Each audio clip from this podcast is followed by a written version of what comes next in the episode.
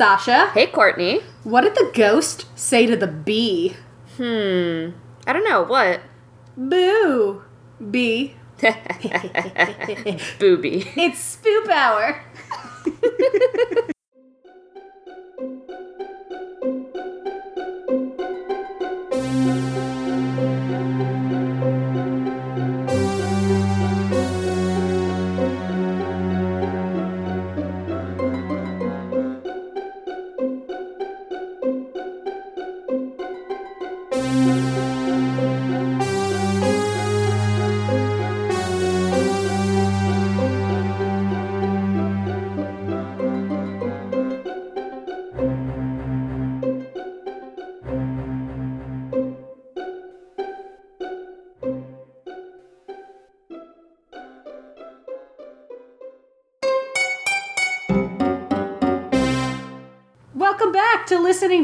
two boobies talk about spoop. Spoopy. Spoobies. Spoobies. Love it. That's what we're calling our fans from now on. the boo boo footed boobies. Oh my god, I remember when I was Spoobies. little and I found out that blue footed boobies boobies. existed and I just Lost it It was it. hilarious and was it's still hilarious. Anyway, this is not boob hour. This is spoop hour. but there are boobs here. They're us. And my cat. No, Ah. she's too elegant. She's not a boob. She's making biscuits. We're a paranormal comedy podcast that's easily impressed by kitty biscuits. You can find us on the internet probably at Twitter and Instagram at Spoop Hour. Or you can email us stories, spoophour at gmail.com. Also, wish me a happy goddamn birthday, because when you're listening to this, tomorrow is my goddamn birthday. Today's not. Today is October 2nd. Anyway. right, no, when when they're listening to it, it will be your birth. No, It'll be oh, October it'll- right, because the 10th is Wednesday. I'm assuming they all listen to it Oh. as soon as it drops. Yeah, no, I just got the numbers mixed up because I'm You're on good. vacation until the 8th, but the 8th is actually a weekday. Yes. yes, there we Yes. go. Anyway, Anyway. Sasha's a punk ass. I'm a punk ass and I'm going on vacation. That's why we're recording on a Tuesday. Where are you going on vacation, punk ass? None of your damn business. It's no, I'm Disney kidding. World. so direct your hate mail to spoophour at gmail.com. Put attention Sasha in the listen, subject line. you're going to Japan. I am, that's true. Anyway, Stories. we hate each other now. I'm just kidding. Just kidding. We love each other deeply. We Yeah. don't usually record on, On Tuesdays, so we're a it little bit- shows. We're a little bit thrown by this. Anyway, We're gonna tell each other some spooky stories today because it's almost my goddamn birthday. It's also almost your goddamn birthday. it almost is my goddamn birthday. Also, it's October 2nd, which means it's spooky season. It's fucking spooky season, bitches! So, we are doing ourselves a favor rather than trying to hastily slap out a properly researched episode. We're just gonna take turns telling each other various spooky stories. We're gonna rank them with ghosts. We'll do voices. I think voices would be fun. We'll analyze what we talked about. It's just going to be a little bit different because, again, we didn't have a ton of time to put together this episode, but we didn't want to leave you hanging because we love you. Also, if you would like a tiny Spoop Hour sticker, hit, Hit us up. up. We have many, and they're adorably tiny. How did we both know to say hit us up at the same time? It's never gonna top the time we both sang leggy, leggy, leggy, Leggy, spider, spider, spider, spider. That's like our most in sync moment ever before we like merge bodies. Exactly. That's how you know that we like each other on Spoop Hour. Because we say things at the same time. We finish each other's. Pie. Yeah. Oh fuck! I left our snack upstairs. we'll be right back.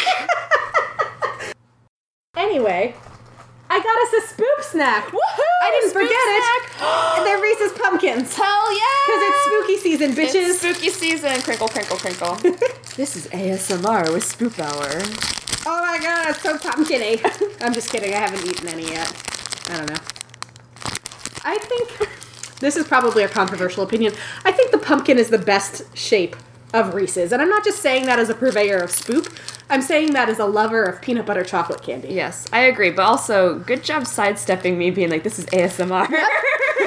Did not want to go down that rabbit hole. I'm pretty sure that that's happened before and you've been like, stop. yes, it's upsetting to edit. so I'm saving Anyway. myself. Happy birthday, future Courtney. This is, no, but I do like the pumpkin, well, the Yeah. pumpkin shape and the ratio of peanut butter to chocolate. Yes, it's like these and the Reese's eggs. Mm-hmm. That's the like platonic ideal peanut butter chocolate candy. But what I like about the traditional Reese's are the little ridges. Yeah. I like, like kind of popping them off. Oh, see, I don't really like the ridges. I always eat those first so I can reward myself with the soft middle, which is why I like the pumpkins and the eggs so much, is because they're all soft middle. Mm-hmm. Anyway, while we eat our snack, I actually have an update about one of the things we talked about on the most recent episode that dropped today. but shout out to Andrew over at Friday the 13th Horror Podcast. Love your name. Yeah, incredible. You're also going to hear their promo at the end of this episode because he sent his over. So high five, Andrew Kaploo. That was me high fiving you. I'm so sorry. It's so late. Kaploo. Kaploo. Andrew is a Michigander. Yes, Michiganders, what's up? And he knows who the dog man is. So I didn't make that shit up. He said he was dying during the dog man part because he was like, it was a big deal where I was growing, where, when he was growing up because his local radio station mm-hmm. played the dog man song like constantly during the Halloween season. And apparently, yes, the whole thing is just that dude reading Dogman stories to music. What year was Dogman again? Like all the years. No, no, no. But like, when did it start? Because I asked Like my 1930s? oh god, okay. Because I asked my dad because Yeah. he's a Michigander, like through and through, like born and raised in Michigan. Mm-hmm. And I was like, "Do you know what the Michigan Dogman is?" At dinner last night, and he looked at me funny and he was like, "What are you talking It's, about?" it's possible that it's just that specific area of Michigan. Mm-hmm. Okay. But it's definitely like a thing because he he told me. Okay, yeah, and so I think it must be like some it, like some people regionally know what it is. 'cause Yeah. I said that like the location was kind like in the county with Cadillac, Michigan. He goes, "Oh, that's pretty far from where I grew up." Yeah, And so that might be why. That might be it. Because where Andrew is, mm-hmm. again, his local radio station every year around Halloween Yeah. would play that song. So shout out to Andrew. Thank you for validating me. I think what I'm gonna do is ask my grandma next, and then my Oh, dad's brothers. Yeah. because they might just be cooler. they than my might dad. know somebody from a different part of Michigan. or they might just be cooler than my dad. Or cooler than your dad. I love my dad. Pretty cool. yeah, he seems pretty cool, but he didn't know who the Michigan Dogman is.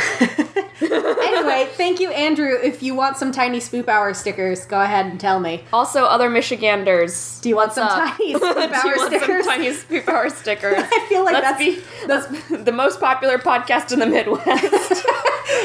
Swiggity swooty coming for that Midwestern booty. Uh, but for real, do you want some tiny spoop stickers? Email us. You might be sitting there thinking DM us. they don't mean me when they say, "Do you want tiny No. spoop hour stickers?" You're wrong. We mean especially you.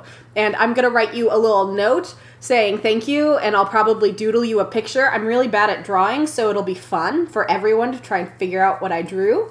It's gonna be a Thirty-three great time. percent pulp. You guys are gonna get a good drawing. I told Sasha about it. I, I was too dumb and sealed the envelope before showing it to her, but I'm excited. anyway, Anyway, you want to start telling each other some stories, or Yes. did anything spooky happen to you in, In the, the last last 48, 48. hours that we haven't talked? I Uh, actually do have something. I have one spooky thing. It has to do with what I'm wearing today. spooky I clothing. Into, I walked into work today and ran into the teacher whose classroom is next door to mine. We share a fake wall. Mm-hmm. She also went to the same college I did, except like 10 years earlier. Nice. And she's also half Japanese. Aw. And her two kids are, they've like stolen my heart. I love them so much. But because they're also like, she, she's held them before and like shown me and be like, look upon what your future children will look like. Because she and I are like just the same people 10 years removed. Gotcha. Anyway, I walk run into her in the hallway and we're wearing exactly the same outfit, black blouse and burgundy, Burgundy pants. pants. And then we're screaming, we're like, ah, we need to get fi- someone to take a photo. And so we walk in, uh, we, we walk down the hall, and all of a sudden another classroom door opens, and out comes two more people, also wearing burgundy and Oh my. God. And so, uh, bur- sorry, burgundy and black. And so Ingrid was wearing a burgundy skirt with a black blouse, and then Shit. Sophia was wearing a burgundy dress with a black sweater, and we were all like, "What the fuck is happening?" So that Oh was a God. spooky thing. Did you that- take a group picture? Oh, we did. We're- yeah, it's it- on my teacher t- Twitter. Okay, cool. So yeah, nice. if you want to see what I'm doing at work. Absolutely. Miss- Teaching our children? No. Matching your coworkers? Hell yeah. Did anything sp- spooky happen to you? Yes. For one, literally the second we stopped recording our episode with the incredible Dr. Elisa Lucas, This is really good. we actually recorded what will hopefully be the pilot episode of her new podcast, Fatal Friends. If not, I'm gonna cut this part. So if it's in, good news. Um, anyway, we had just recorded, we'd had a very deep discussion about both Slender Man the creepypasta and Slender Man the murder case again in the Midwest. And the video game in Um, great detail. and Thanks, the video Sasha. game. Thanks, Sasha. Why do you do this to me?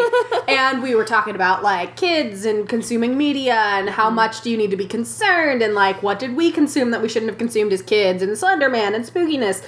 And then my punk ass in a plan that I can only describe as not wanting to have humidity hair for work Monday morning, decided, no, I need to take the trash out now at 8:30 at night so that I don't have humidity hair before work tomorrow because our trash comes on Mondays. So I go outside and our porch is kind of dark. We have a light. It's not super bright, but I'm like, whatever. I'm just to zip around as soon as I get around this corner. There'll be lights. I'll be able to see the street lights. I'll be able to see people's houses lights. It'll be fine. It wasn't fine. It was so goddamn dark. I'm dragging this fucking trash can. Everything is wet and slippery, so I'm low Because it's been raining, it Mm-hmm. rained more in the DC area than it did in London or Seattle this year. Crikey. I'm just kidding. That's not what you say in any of those places. I'm traumatized. so I'm dragging this trash can. It's wet. I'm taking very slow, deliberate steps. And the entire time I'm thinking, squish, that could have been a cottonmouth. Squish, that's a copperhead. Those are poisonous snakes that live near us, or venomous snakes, whatever the fuck. I was traumatized. And you're walking past a dark tree line. Yes, dark tree Slender line to the right, dark houses to the left. Because guess what? Our neighbor's patio lights do not scatter. They're real fucking dark. Yep. So after what felt like 40 years, but was probably like seven minutes, I finally like make it up our hill. I like sprint back towards where the light is. I'm like hyperventilating because I'm like, You were like speed walking, dragging this trash can down the sidewalk. Because meanwhile, I'm in the house bringing up her laptop and all this Yeah. stuff up to the main floor. And so I was like, oh, well, Courtney's going to be coming in through the front door. So let me open it and like unlock it for her. And so I'm just standing inside the house, looking out the window, waiting for her and like looking at my watch, being like, she's been out there. she's been while. out there a while. Has she been murdered by the Slender I need to look for her? And then all of a sudden. Yep. Because as soon as I hit the sidewalk, I was like, "There's lights. I'm going fucking inside." So with the with the trash can like thudding on the ground, So it's like, like, and I'm just like, anyway. So that was the spooky thing that happened to me this, Wow. in the past 48 hours. I love it. yeah. So I don't recommend taking our trash out at night. On Monday morning, I actually got into a conversation with some of my coworkers about like the media that children consume and like misjudge or misunderstand Mm-hmm. when their brains are still developing. And I was like, God, why didn't I? Talk- was this where- Where was this yesterday? so That's another spooky thing. that is another spooky thing where Yeah. like the same topic came up. I don't know, children and media, man. yeah. Yeah. Yeah. Oh, no, I remember what it was. Okay, the conversation was about a friend who, uh, previous, because I said that we recorded a podcast about Slenderman. He had a student who was on the spectrum who was obsessed with Slenderman Slender Man back when he taught middle school. And I was like, we Yikes. were talking about that because the young girl in the case, one of the girls who perpetrated the attempted murder, was developing schizophrenia mm-hmm. and obsessed with Slender Man. So go listen to that episode of Fatal Friends when it drops. Pew pew pew pew pew. Find them on Twitter at, At- Fatal Friends Pod. At, at twitter.com. Pew. Pew. That's her theme song. We wrote it for her. Yeah. Every time it's a little bit different. All right. Well, are you ready to get into these Story stories? time. Stories. So we are in our basement. We're wrapped in blankets. It's ideal time to tell stories because it's late at night and I'm going to take the trash out. Just kidding. No, I'm not. I'm never doing the it again. spooky lights and turn off the lights. No, it's No, okay. We don't have to have that good. much ambiance. I actually, when you were telling me what your source for your stories was, I was like, oh, we can turn off all the lights and light a candle. And then I was like, no, we can't. That's upsetting. yeah, you can turn off the lights and light a candle while you listen to this episode. Are you around a campfire? This is a great episode to play and light your campfire and like roast your marshmallows and shit. Yeah. Yeah. So I'm going to go first. Campsites of America, or Campgrounds of America. Campgrounds of America. Campground KOA. KOA, which we have in like every state in America. They're literally everywhere. I have you. stayed in probably most of them. I have about stayed in none of them, but I have used one to dump out the septic tank of an RV. Is that what you call your butt? Yes. Nothing spookier than my butt. All right, we have our episode title. Anyway, Camp, Campgrounds of America is great because they had like a whole section about like spooky stories to tell around a campfire for kids that are like a little bit scary or a little bit scarier for adults, you know, not mm-hmm. adults but like bigger kids. Yeah. And then I also icebreakerideas.com. Icebreaker ideas. That sounds great. right. In in the teaching world, they're now called groundings because apparently breaking the ice is scary. violent. I mean, that makes sense. yeah. Groundings is sounds like you're in trouble though. I, will do. say yeah, I, I don't like to camp. You all know this. We won't get into why, but just believe her. just believe me. But KOAs, if you have to camp, they're pretty nice campgrounds. Yeah, I like I like KOA and I would go camp at a KOA. Yeah, like if I had to camp, Mm-hmm. which I never have to because I'm a grown ass woman, but if I had to, I would stay in a KOA. And that's coming from me, a woman who likes to go camping without a tent. Yes. I would go stay at a KOA. And that's coming from me, a woman currently wearing a blanket tied around my shoulders like Superman. Except it's a Batman blanket. Except it's a Batman. Oh my god, the reference was right there. This is why we don't record on Tuesdays. This is why we don't record on Tuesdays. Tell me a story. So the first story. this story is called The Lady with the Emerald Ring. A woman and a color. I love it. A rich man's wife became deathly ill the night before Christmas in 1798. Is this when all through the house not a creature was stirring? Not even a mouse? No, this is more sinister. Damn it. So he The called mouse was stirring. And it killed the whole family. So he called for the doctor. By the time the doctor arrived, his wife had died. Or so it seemed. Her husband was so grief stricken that he locked himself in his room and did not attend the funeral the following day. The servants of the house carried the rich woman's body to the vicar, who, in a drunken stupor, held the ceremony quickly. I feel like he shouldn't be drunk, but okay. It's Christmas. Even the bicker parties on Christmas. Hel- uh, the veil was drawn across her face, the stone lid lowered, and the iron grill locked. Just before the clergyman fell to sleep later that night, he remembered the beautiful emerald ring on the finger of the woman he had laid to Oh, rest. don't do it. Wanting the ring and thinking no one would find out, Oh he went God. downstairs, unlocked the lid, Oh my god. opened it, Oh my god. and tried to pry off the ring. oh my god. It would not budge. Well, yeah. Maybe leave it be then. He ran and brought back a file to cut the ring off her finger. Mm. When that did not work, Don't do it. he severed her finger and God pulled the damn ring it. off. You had one fucking job. As he left, he turned around to pick up the iron lid and screamed at the top of his lungs. He ran, dropped the ring and ran. The woman had awakened, was moaning, and held her severed finger towards him with an evil smile on her face. Wearing nothing but her fine silk dress, the woman walked back to her home, knocked on the door, and rang the bell, but to no avail. The mm. servants had all gone to sleep, for it was late on Christmas. She lift, lifted a heavy stone, threw it at her husband's window, and waited. He came to the window with a sorrowful look on his face. Suddenly, to her surprise, he yelled, Go away! Mu- Why must you torture me so? Don't you know my wife has just died? Let me mourn and do not bother me again. With this, he shut the window. Uh oh. He did not realize it was his wife who had thrown the rock at the window. Did she throw her finger next? She repeated her actions, again throwing a rock at the window.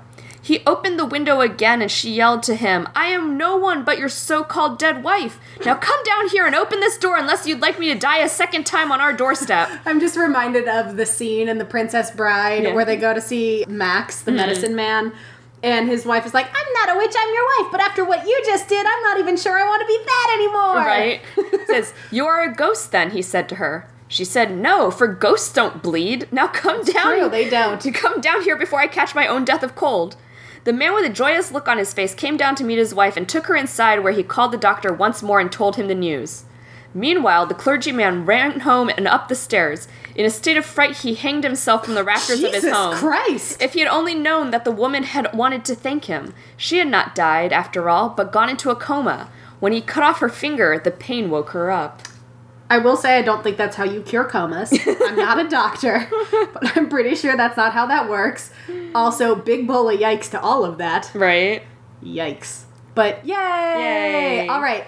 So let's let's give this a scale on a scale of one to five ghosts, with one ghost being like, "That wasn't too scary," and five ghosts being like, "Well, I peed my pants and it's time for a new podcasting couch." How many ghosts do you give it? Like two. Yeah, I'd give Yeah. it like a one and a half, two Yeah. ghosts, because like it's a little spooky with the finger cutting off Yeah. and the evil smile and the. the But it got better. But it got better because she's alive, so that's nice. All right, I've got another one. Cool. The next one is called The Piggyback Ride. Water phone. That's a really good water phone impression. A married couple fought a great deal and finally talk- began talking about getting a divorce. Is this that episode of Beyond Belief Fact or Fiction? Honestly, I kind of felt like this, and then there was another story that I decided to not read to you, but I'll show you later, that also felt like Beyond Belief Fact or Fiction. However, the wife discovered that she was pregnant, and for the sake Oops. of the baby, they decided to give the marriage another try. Don't ever do that. Don't that. ever do that. It's That's gonna fuck bad. your kid up. It's gonna fuck you up. Don't do that. The boy was born. Yeah, I was gonna say, talk about getting fucked up. Your whole wait Oh, second, no. okay? The boy was born, and the Ugh, family fucked. had a short period of tranquility. But before long, the old problem surfaced, and the father and mother were fighting all the time. Yeah, like real quick, you know when's not a great time to work on your marriage? When you're not sleeping because there's a baby in the house. One night, when the boy was about five years old, the couple put the boy to bed and then got into an enormous fight.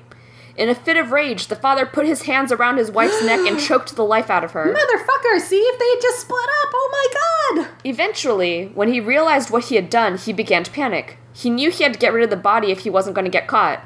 Again, bad plan. All is bad plans all around. Skip ahead three seconds if you don't want Broadchurch spoilers, but that's basically what happens in fucking Broadchurch. Oh god. He bundled the body into the boot of his car. How British. and drove Blimey. Blimey. That's a sticky wicket. And drove out of town to a swamp. Is this Broadchurch? Are there swamp? Oh, of course there are swamps in Britain. he took the body from the car, but rigor mortis had started to set in, and it was difficult to carry her. Oi, that's a right stiffy you got there. This episode is not going to be scary at all. Are any of them? I don't know. I don't know. Ted the Caver. I tried to cut Ted the Caver to be scary. Continue. He slung his wife's body across his back as if he were giving her a piggyback ride and waded out into the foul smelling swamp. He let her go and watched the stiff hands and the wretched face recede into the murky swamp water. I don't think it's fair to call the woman you just killed as having a wretched face. Right. That seems like a dick move. That's but also is killing your wife. Yeah. So. The man went home and got in the shower to clean up, but he couldn't get rid of the foul stench of the swamp. Ugh. The smell made him sick to his stomach. No matter how hard he scrubbed or how often he showered, he could not get rid of the smell. Hmm. It followed him wherever he went. Good. As the days passed, the boy became anxious for his mother and asked all kinds of questions.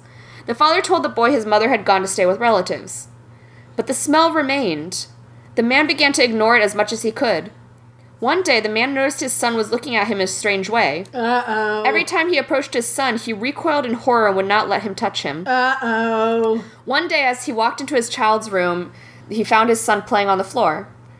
Son, there seems to be something bothering you. Is there something you want to say to me? Fuck right off, mate. Yes, father. He asks, Is it about your mother? He says, Yes. Well, what is it? Why is mommy's face so pale? What do you mean? No. Why do you give her a piggyback ride every day? Ah.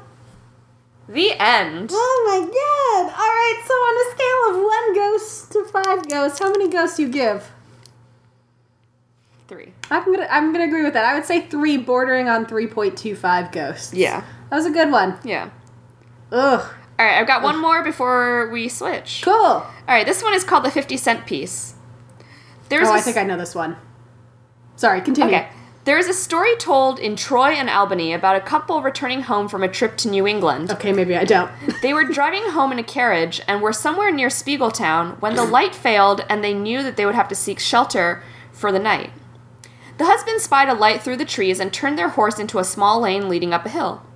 A pleasant little house stood at the crest, and an old man and his wife met the couple at the door. Hello. Hello! They were in night clothes and were obviously about to turn in, but they welcomed the travelers and offered them a room. Good day. The old woman bustled about making tea and offering fe- freshly baked cakes. Oh, you want a scone, love? I'm just gonna keep doing Yes. voices. then the travelers were shown to their room. The husband wanted to pay the old couple for their lodgings, but the old lady shook her head and the old man refused any payment for such a small service to their fellow New Yorkers. oh, that's very nice. The travelers awoke early and tiptoed out of the house, leaving a shiny 50 cent coin in the center of the table where the old couple could not miss it. Aw. The husband hitched up the horse and they went a few miles before they broke their fast at a little restaurant in Speigletown. The husband mentioned the nice old couple to the owner of the restaurant and the man turned pale. Where did you say that house was? he asked. the husband described the location in detail. You must be mistaken, said the restaurant owner. That house was destroyed three years ago by a fire that killed the Brown family. There hasn't been a Been house house there in three years. I don't believe it, the husband said flatly. Mr. and Mrs. Brown were alive and well last night. After debating for a few more minutes, the couple and the restaurant owner drove the carriage back out of the town towards the old Brown place.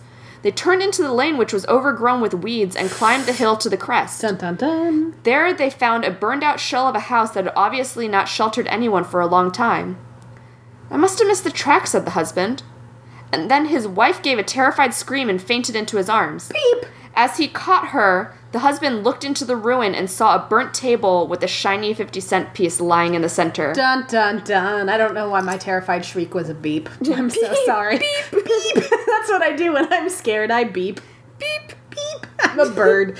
All right, that was a good one. On a Thank you. scale of one ghost to five ghosts, I think I think maybe a one and a half. I like one and a half. I like more I like, like a, wholesome. Yeah, I like a good. There hasn't been a blank in blank years. Yeah, with I your like- like old timey voice. With my old yeah. timey voice, I, I I like a good not, especially since the last one upset you. So Yeah, that one was a bummer.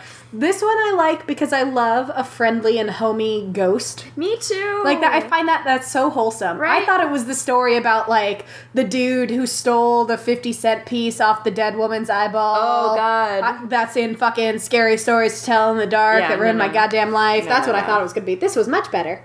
All right, so for mine, I'm gonna probably do two because mine are gonna be a bit longer than Sasha's.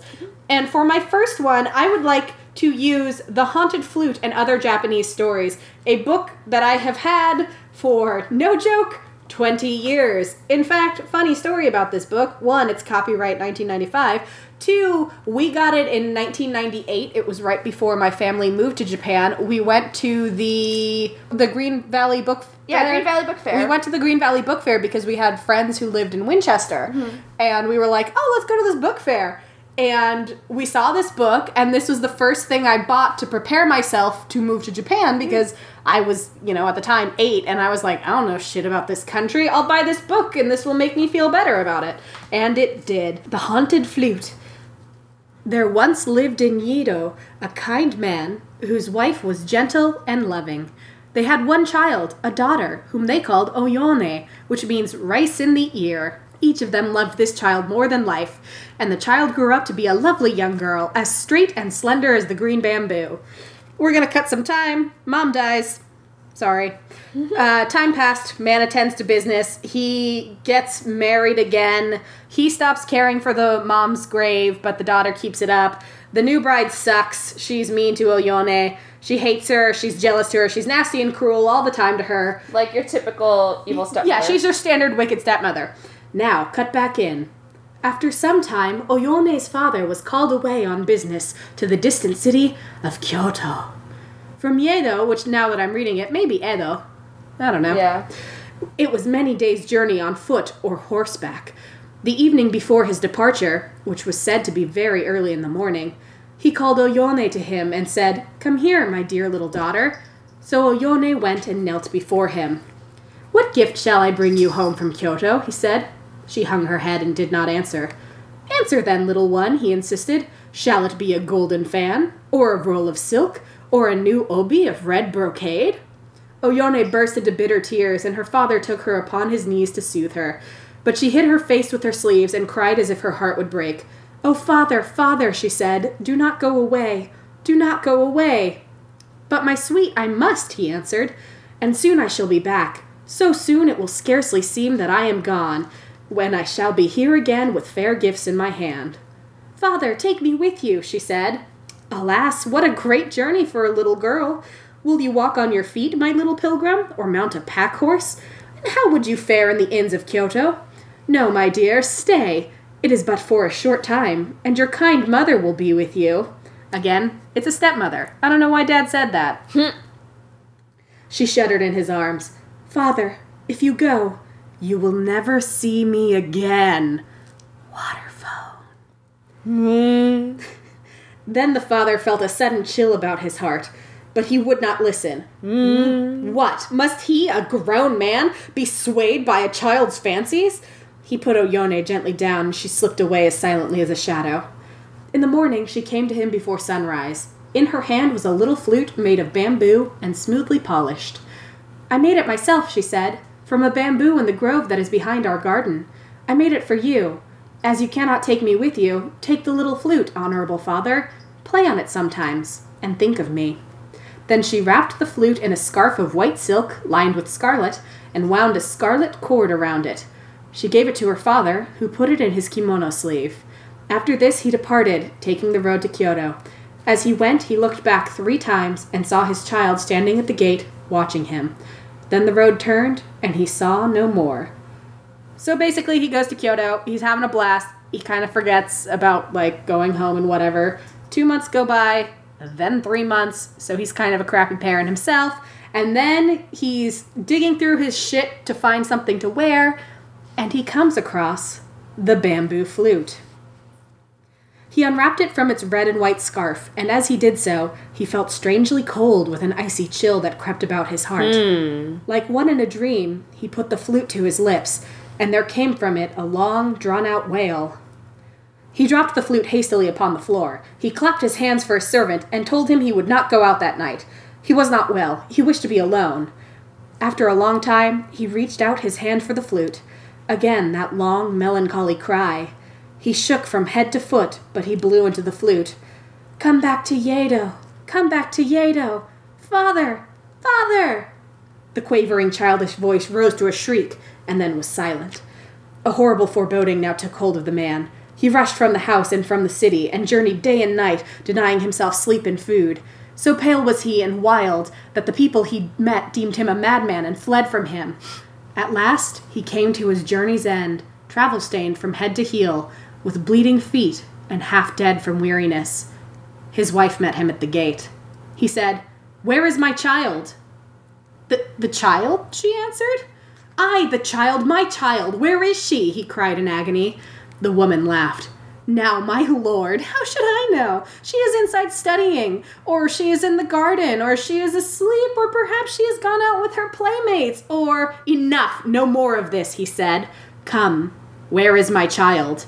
Then she was afraid. In the bamboo grove, she said, looking at him with wide eyes.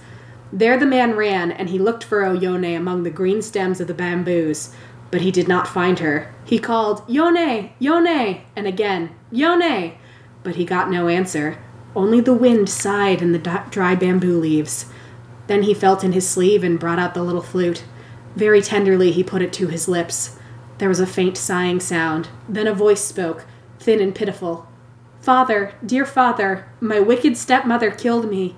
Three months ago she killed me. She buried me in the clearing of the bamboo grove. You may find my bones. As for me, you will never see me again. You will never see me again. And we'll just go ahead and have that be the end because the next part is weird. Mm. Not that weird. He kills the wife, he keeps the flute, he wanders around.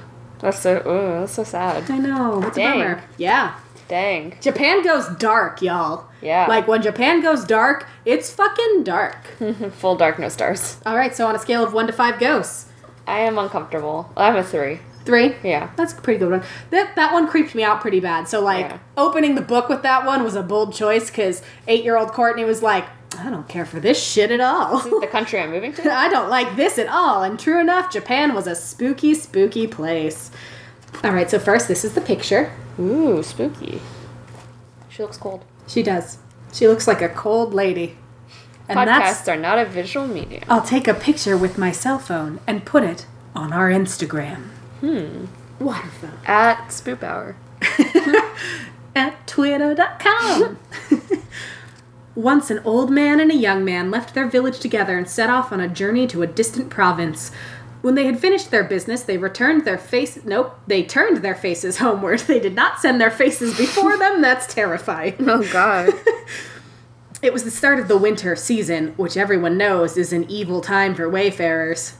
Now, as they journeyed, they became lost, and, being in a lonely part of the country, they wandered all day long and came upon no one to guide them.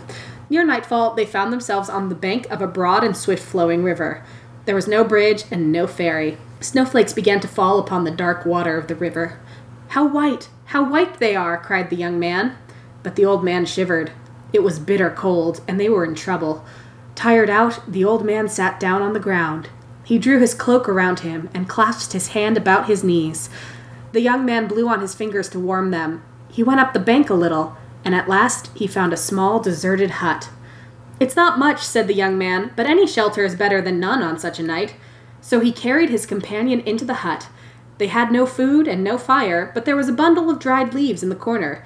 Here they lay down and covered themselves with their straw raincoats, and, in spite of the cold, they soon fell asleep.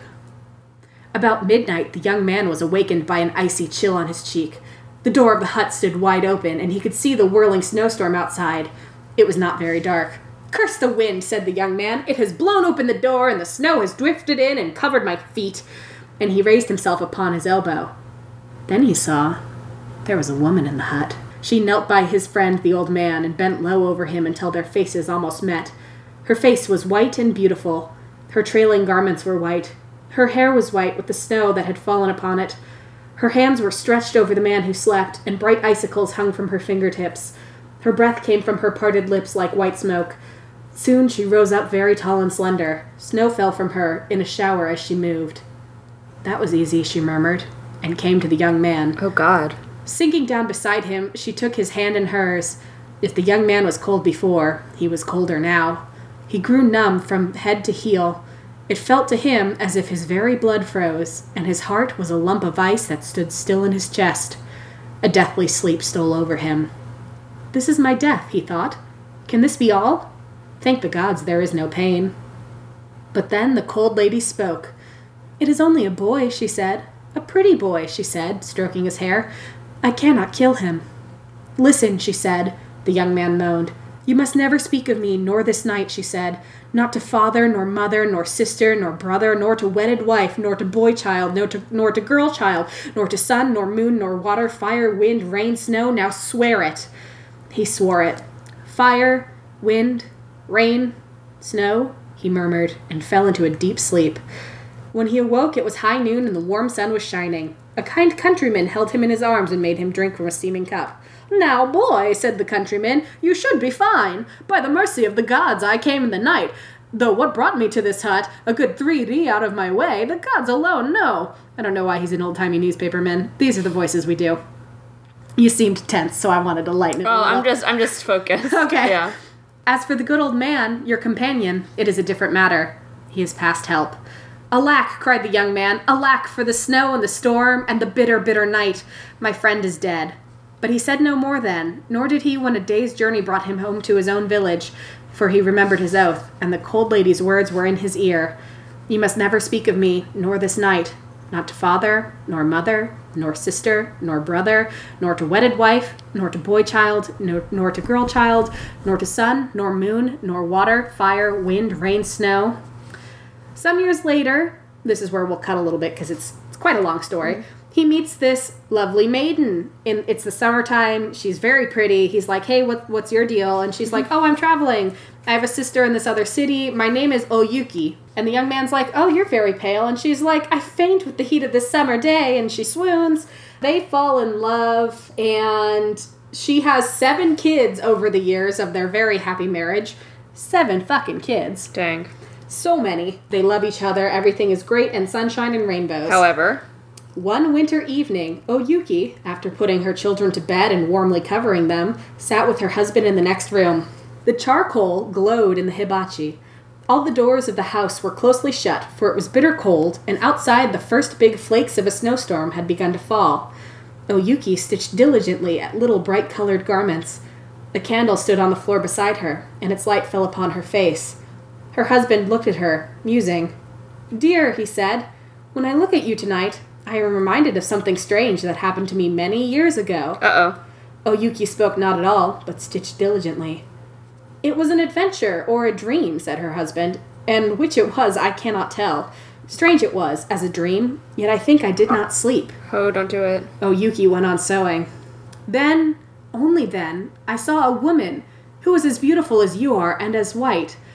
Oh, don't do it. Indeed, she was very like you. Oh, don't do it. Tell me about her, said Oyuki, not lifting her eyes from her work. You're not supposed to. Why, said the man, I have never spoken of her to anybody. Yet he spoke then to his misfortune. He told of his journey and how he and his companion, being lost in a snowstorm, took shelter in a hut. He spoke of the white cold lady and of how his friend had died in her chilly embrace. Then she came to my side and leaned over me, but she said, It is only a boy, a pretty boy. I cannot kill him. How cold she was. How cold. Afterward, she made me swear. Before she left me, she made me swear. You must never speak of me nor of this night, O Yuki said.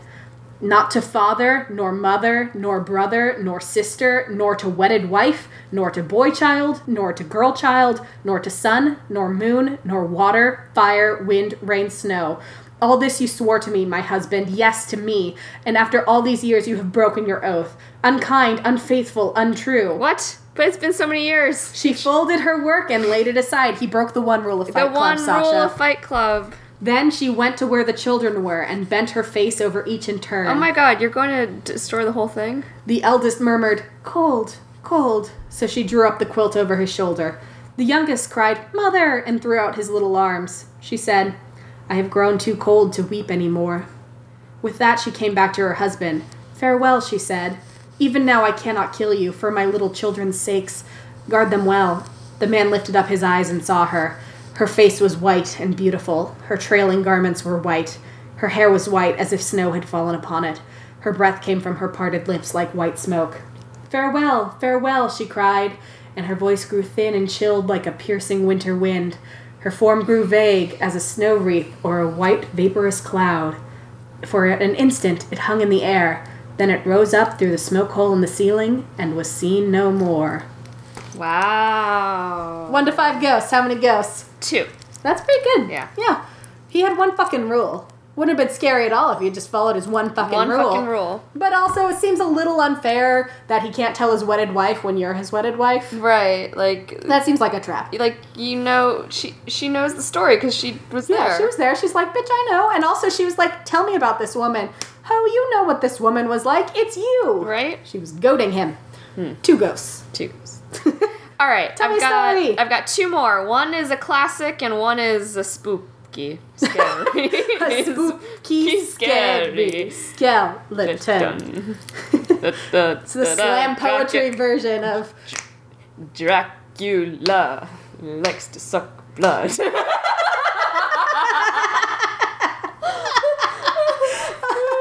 us out at your local slam poetry venues coming Right. up. That's gonna be so fucking rad. I'll be in the background snapping while Sasha does Dracula in parentheses likes to suck Suck blood. we need to laugh sometimes. Sometimes, these stories are dark. A little bit dark. so this story is called The Golden Hand. Ah, classic. Classic. This is like my mom's favorite campfire story. He never paid much attention to the neighbors living on his city block. Sorry to interrupt already, but Sasha did this cute little like spooky shoulder thing and then hmm. like a creepy golem hand. It was great. Until the day the pretty middle aged widow moved in two doors down from him. Keep it in your pants, loser. She was plump and dark with sparkling eyes, and she always wore dark clo- gloves on her hands, even indoors. Up until that point, it sounded like me. You don't wear dark gloves? I don't wear dark gloves. She's not wearing dark I'm- gloves right now. I'm completely naked right now, except for your Batman except for my cape. Batman cape.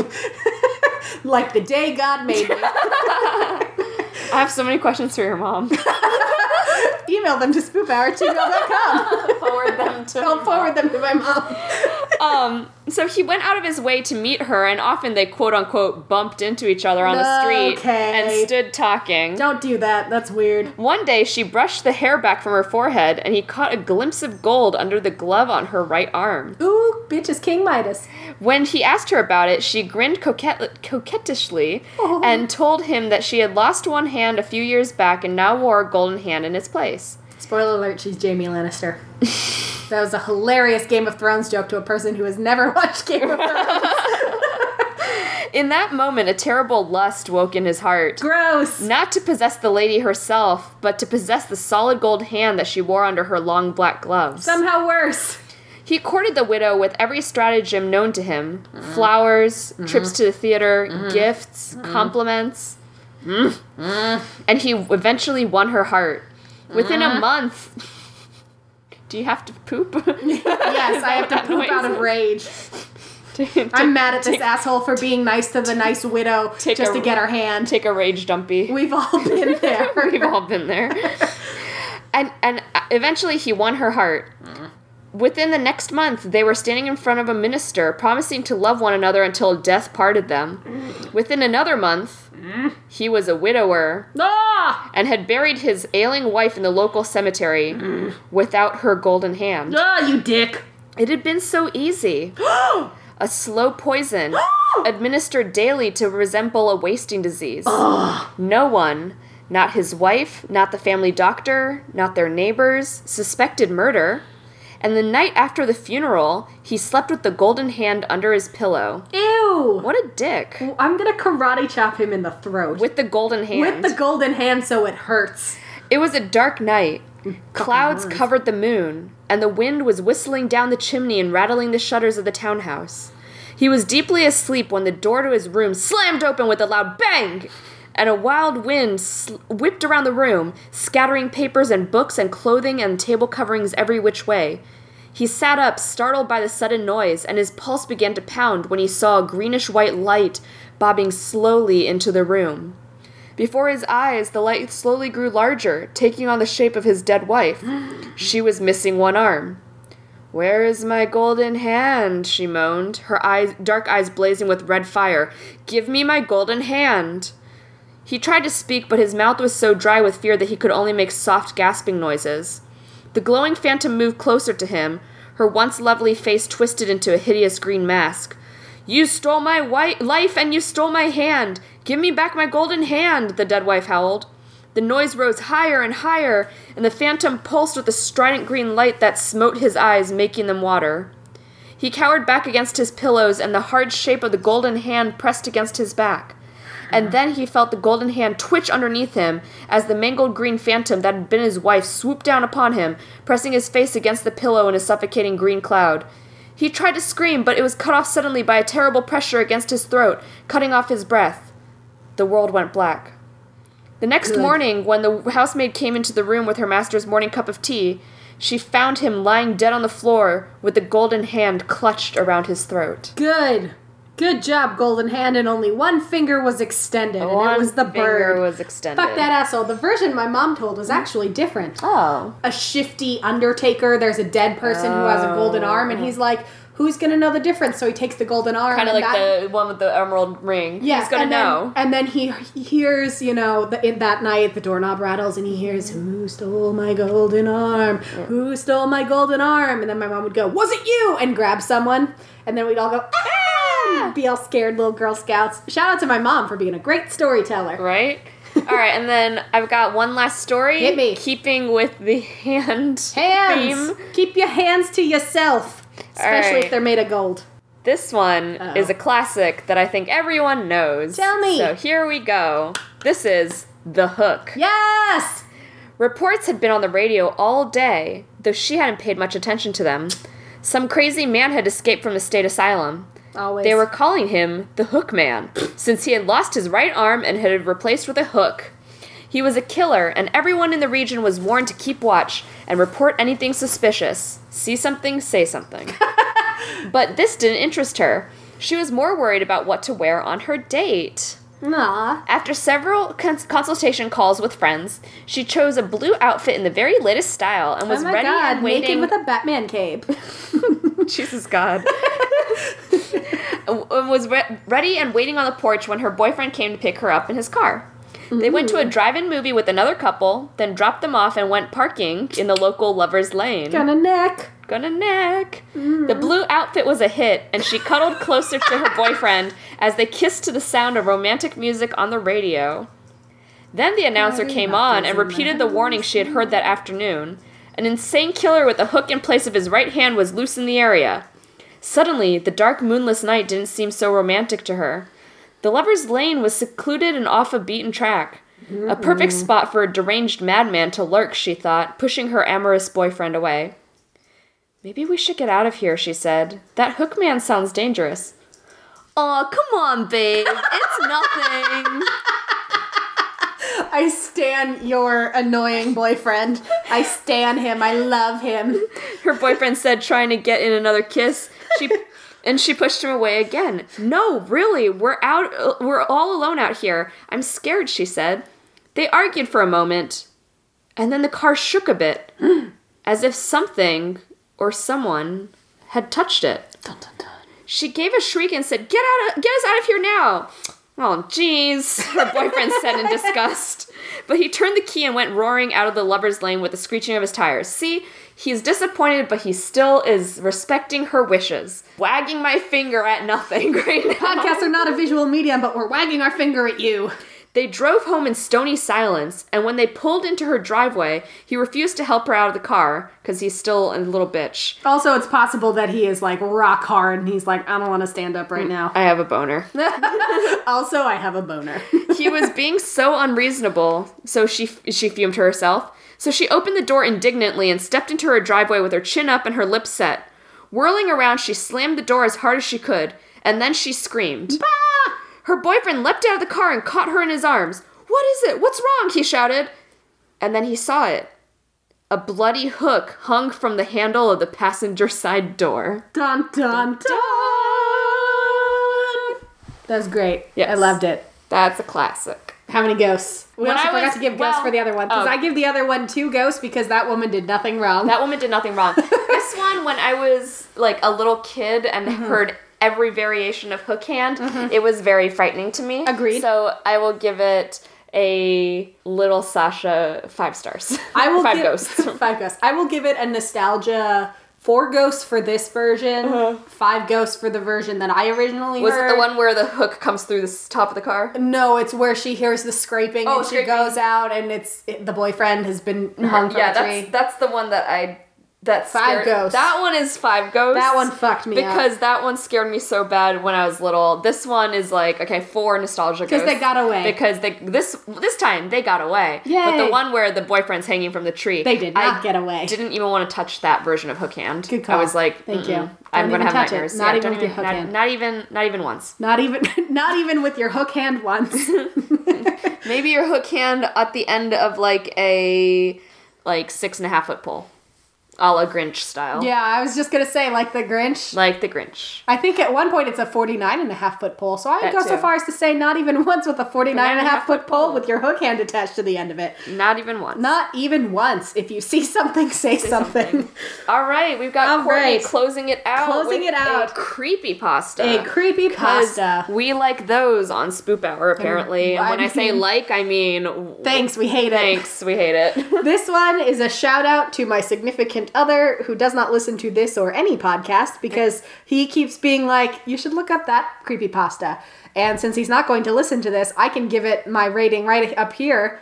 It's long as fuck. So if you want to read the whole thing, by all means do, but no going in, it is a very slow burn. I was expecting your standard creepy pasta, which is like maybe a page, and this was like a full fucking experience. Am I disappointed already? Yes. but I've set expectations so low. so maybe it'll be good. Maybe. Will I sleep tonight? Probably. Yeah, because this is one of the ones where it's like, if you don't go into this circumstance, you're gonna be fine. If you don't go into the circumstance where you marry a cold lady and then tell the cold lady about the cold lady, you're gonna be fine. I heard you like cold ladies. so I put a cold lady in your cold lady. okay. Ah, so many possible episode titles.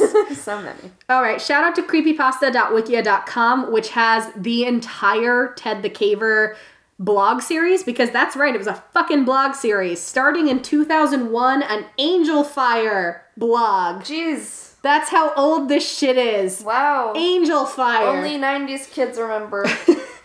It was posted by a spelunker named Ted, as the name would imply. It detailed his adventures into a local cave with his friend B. As it is a creepypasta, things get spooky once Ted and B come across a small opening in one of the passages that they chisel into a bigger opening over the course of like 14 million blog posts. Seriously, like the first three are just drilling. And not the fun drilling where Ted and B explore their burgeoning sexuality with each other in a cave where they're secluded. No, just the cave drilling kind. I'm so happy you truncated it for us. Yes, I did. I'm gonna do as much as I can. editor. Thank you. It unfolds over a blog series into something like this: harp noise, harp noise, harp noise, harp noise. After several weeks of drilling, in an entry dated February 10th, 2001, B brings his dog into the cave. The dog is like, Nope, fuck this shit, I don't care for it. And even though she's a very brave dog, there's a certain spot in the cave that she will not go past. They can't drag her past it, nothing. She's just upset. And they're like, That's weird. This Listen is. to the dog. Guess what they don't do? They don't listen to the dog. Later in that same entry, this is directly from Ted the Caver, B looked over at me and shook his head. I asked him what was up. He said that he swore he just heard a strange noise emanating from the hole. He said it sounded like rock sliding on rock. so they're both just kind of like, well, that's weird. And they One of kinda, us passed gas in one minute. bro, I swear I didn't fart. Just you wait till later in this story. You're gonna wish you saved that joke. oh dang. Then, in an entry from March 4th, 2001, Ted himself is drilling the rock, not his friend B, for whom I assume he has latent feelings. It would be a much better creepypasta if he did. As it is, they hear a noise over the drilling, and he's like, maybe it's just, in his words, the drill bit doing its job on the cave, which also sounds like sex, let's be real. It does really sound like sex. It sounds like he has a boner and he's working on that cave.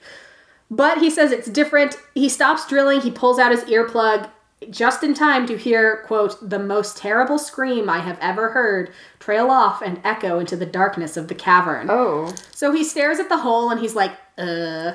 And he turns and he looks at B. B is like, what the fuck, bro?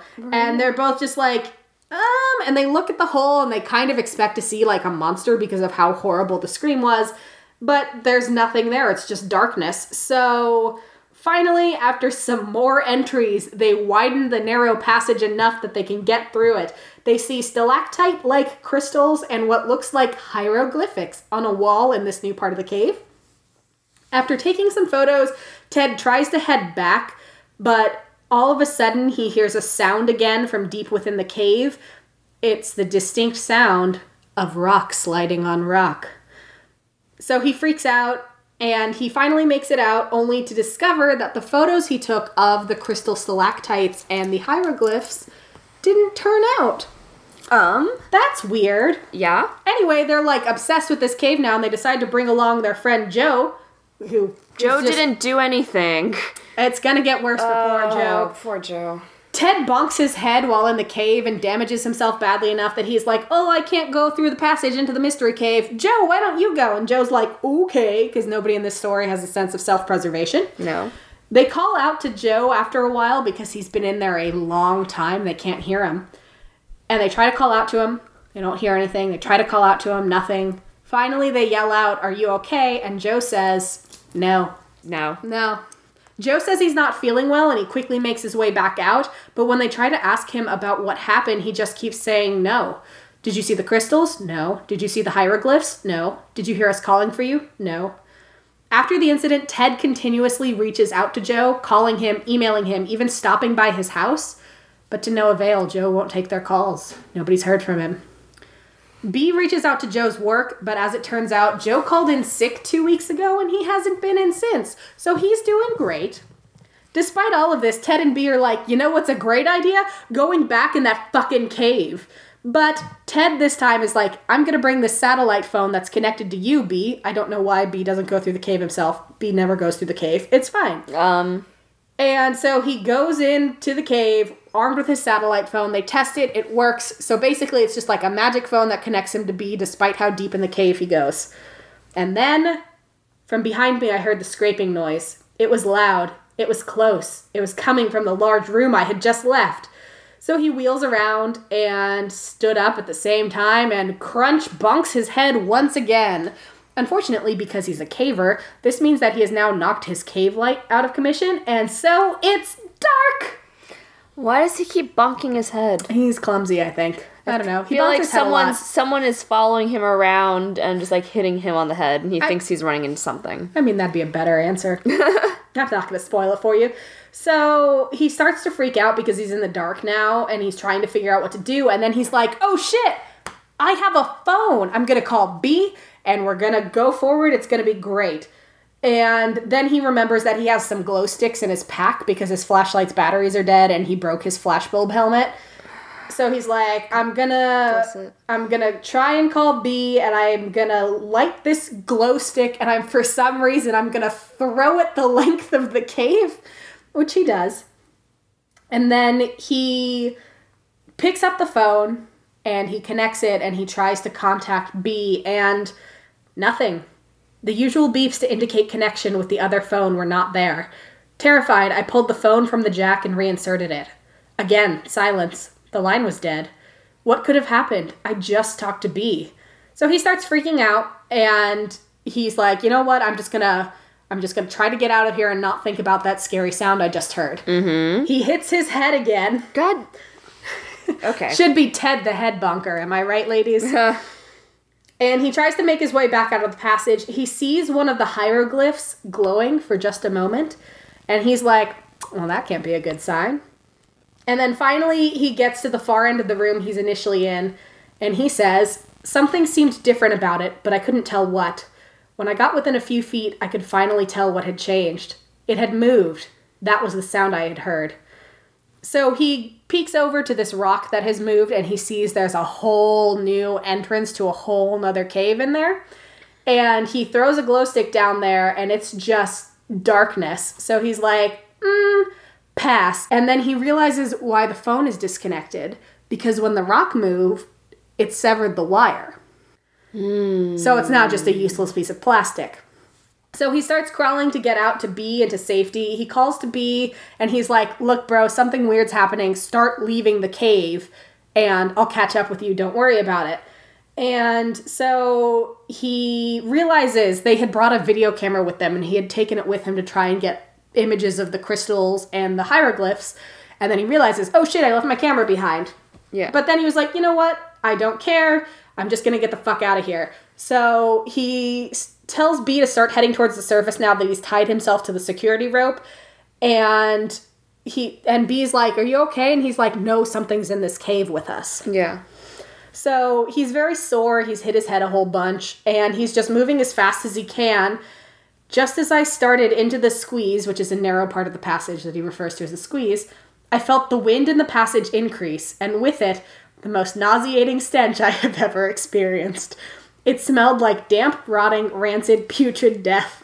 I almost started to dry heave. I pulled my shirt up over my nose to shield me from the overpowering smell. At this point, B smelled it too. He yelled, What is that? And that would be a lot less, that would be a lot more scary and a lot less undercut by me giggling, but all I can think about is how I told you to save your fart joke, because oh, that's Oh, where it would have been is so. that? What is that? I didn't was thinking fart. about the delivery of like BoJack Horseman instead of "What are you doing here?" What are you doing here? What is that? what are those? Those are my crocs. Hashtag famous vines. So they hear the scraping noise again and they're both like, oh fuck, it stinks and now there's scary sounds. Let's get the fuck out. Ted gets pretty banged up. Did he hit his fucking head again? Probably, honest to God. He's probably like, I need to stop saying that I hit my head. I'm just banged I'm just up. banged up and scraped up and bleeding. So B is ahead, Ted is behind. They're tied together by a rope, which I think is a common like rock Yeah. climbing thing. Mm-hmm. And he hears B say rock, so that he ducks under the ledge as several small rocks come falling So he down the doesn't passage. hit his head again. Yes, so that time he dodges. When he he started pulling the rope from behind him in, when it was about half in, the rope hit a snag. And he's like, you know what? I'm not going to crawl back and release it, so I'm just going to forget the rope and kind of like rock climb my way out of here. So he started to buckle his harness and like get all together, and he starts to hear a strange noise at his feet. His pulse quickens, he looks down. The rope was disappearing down into the darkness. Something was pulling the rope back into the cave. So they keep moving. B gets to the top of the last climb, and Ted is like hot on his heels, gonna do whatever rock climbing shit he needs to to get out of the cave. And it was then that they notice the rope began to tighten from below. Um, I could feel the tension on the rope, but it was a steady tension, not like someone was climbing up. Either way, I wanted to be out of there as fast as possible. I clipped on and scrambled up the rope. I hadn't noticed, but B had kept on moving toward the entrance. I got up the last few feet in a hurry. So they both unclip, they make it out, and they hurry to cut the rope because it seems like now something is trying to Climb crawl, up? climb up because the rope is secured to a tree and they see the tree start to bend with the weight. Oh, no. And they're like, well, that's not great. So they frantically cut the rope. I noticed B was still laying there, wide eyed, staring at the point the rope disappeared. I called to him, which seemed to break his trance. He got up and hurried away from the tree, the cave, the nightmare. Neither of us said a word all the way home. Finally, last entry. Ted is not doing great. He is dodging calls and visits from concerned friends and family. He's on long term medical leave from work, and he's finally gotten some sort of sleep aid, anti anxiety thing uh-huh. from a doctor to help him cope. Then come the fun symptoms. the fun symptoms. At first, I was hearing sounds in the house that had no explanation footsteps, shuffling noises, creaking doors, you know, the typical horror movie fare. Only the sounds were not distinct. It was though it was as though I wasn't sure I heard what I thought I heard. I would be eating or getting out of the shower and stop, thinking I heard something. But the sound would not repeat itself. In fact, if it weren't for the fact that it happened frequently, I couldn't be sure there were noises in the first place. Either way, I was scared. It was as though I had been caught in a spider web for the last week. So he's starting to hallucinate. He starts thinking he's seeing things, so he'd see something in the corner of his eye. Ted turns his head. There's nothing there. there. He started sleeping with the lights on. So he goes to the doctor and he's like, I can't relax. Please help me. He gets a prescription for the anxiety and his back still hurts and presumably his head does too, but the anti-anxiety He's had like great. 5,000 concussions. He's just basically built himself a new head from bonking it so many times. And unfortunately, he's starting to hallucinate more. He keeps seeing things in the corner of his eye, but then it turns into him starting to see shapes and shadows. They would be outside my windows, usually at night. I still couldn't make out anything solid, so it was hard to pin down what I was seeing. Ted continues to be kind of a zombie and just like wander through life in a haze. Nothing can hold his interest, not TV shows, not work, not friends, except for researching caves and cave myths. In his research, he comes across a creature called a hodag, as in hodag, what is that thing over there? Who dag? Hoodag, new phone, Hoodag. a creature that allegedly roams caves. And then he starts having horrible nightmares. Extremely lucid nightmares. No specific theme or recurring events, just plain terrifying. Sometimes I was in my house and someone was trying to get me, only I couldn't run because I had no legs. Other times I was in a vat and someone was pouring a syrup like liquid on me, filling the vat. I would wake in a panic. I would stay awake until exhaustion forced me to enter dreamland once again. A brutal routine. It continued for several days until it reached a climax on the sixth day, yesterday. My dreams seemed so real I had a hard time telling if I was awake or not. He thinks he sees a dark figure in his hallway at this point, and then his phone rings, so he jumps out of his skin, he answers the phone, and it's B. And B says that he and Joe have agreed that they have to go back to the cave. Why? And Ted's like, that's a great fucking idea, B and Joe. Let's do that. That sounds terrible. Ted posts an update in his one blog post saying, I'm just going to send out this update so nobody freaks out. I promise that if you haven't heard from me by now, you will very shortly. We're leaving for the cave in a couple hours. He packs his gun, a knife, a first aid kit, and a big old plan. They figure out they're going to go into the cave. They're going to figure out how they will get the camera that he left on that one previous trip. They have to find the end of the cave and then they'll achieve closure. He has to see where the cave goes and then Where the good. sidewalk ends. Where does the sidewalk end? He says, I have to find it, otherwise, I can't sleep anymore. And then he talks about why people do this to themselves, why they jump out of airplanes, why they mm-hmm. crawl through tight passages to cave, what's the deal, why do we do these things? And he says, as B is fond of saying, caving is the last opportunity for exploration for the person with modest means. And so he's like, we have to do it because it's there. Right. And then it closes with this message For my family and friends who are reading this, I say, be at peace. I will conquer this cave. Then I will return and update this website immediately. I will include any photos we take in the cave today. And if you stop by the house, I will show you the video I have. I expect to be home later tonight or tomorrow at the latest. And he never updated again. Ted the Caver, one to five ghosts.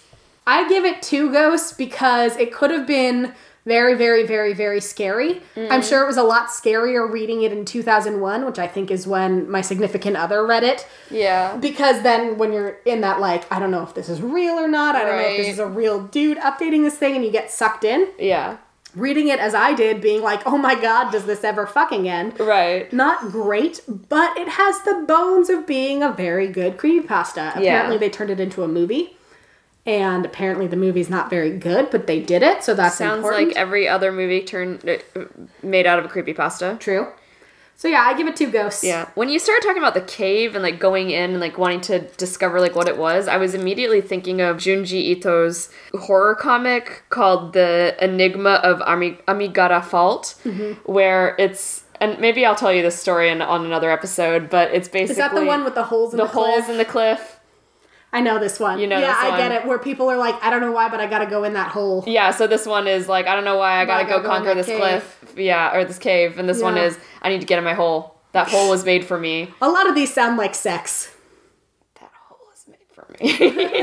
oh God, oh, please. My drill is working that cave. oh no. Thanks for listening to Spoop Hour and listening to us have this very experimental story reading episode. Yeah. Hopefully you enjoyed it, even though it's not what we usually it's not our do. typical, but hey, guess what? You listening on October 9th Yeah. should totally wish Courtney a happy birthday. Thank you. Tomorrow on October 10th. And you know what I want for my birthday?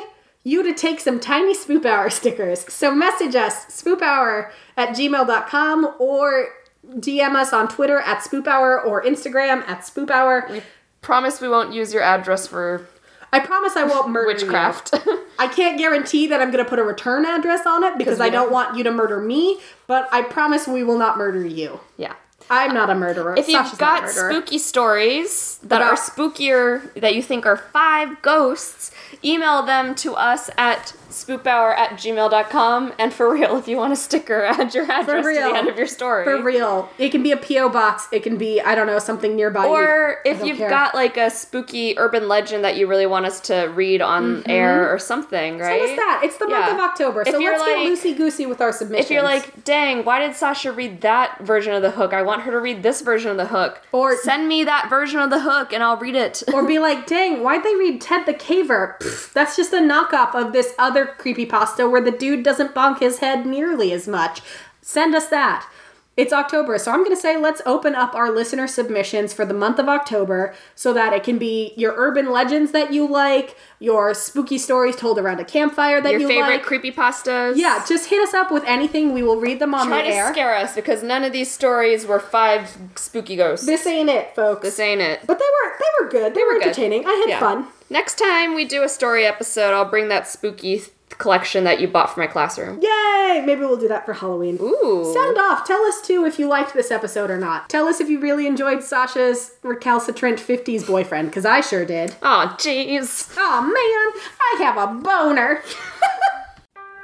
Hey, Andrew. Hey, Maddie. Do you like horror movies? I sure do. well, did you know that most horror movies are inspired by real life horror? Really? Like what? Well, take The Shining, for instance. That's based on Stephen King's real life addictions, or The Purge, which could be our country any minute now. Oh, and The Strangers, which is based on a real life murder. People should be talking about these things. Hey, guys. Oh, oh, hey, producer, Mr. Michael. Michael, hi. Well, I hate to break it to you, but somebody already is. It's you. That's right. We are Friday the 13th, the podcast where we talk about horror in real life and horror in media, all from an LGBTQ perspective. Because we gay, y'all. we are proud members of the Legion Podcast Network, and we can be found on iTunes, SoundCloud, Stitcher, or wherever your favorite podcasts are found. And follow us on Facebook, Twitter, and Instagram. Come along with us on this crazy journey, and as always, Get slayed.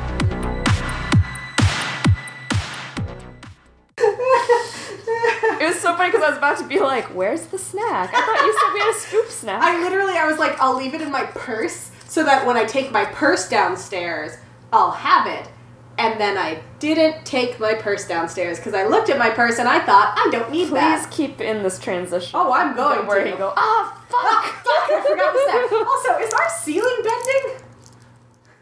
Like, no, I think that's the shadow. Okay, cool. Yeah. I think it's always. to die? I think it always looks like that. Okay, I believe you. If we die, we die. To die by your side is a lovely way to die.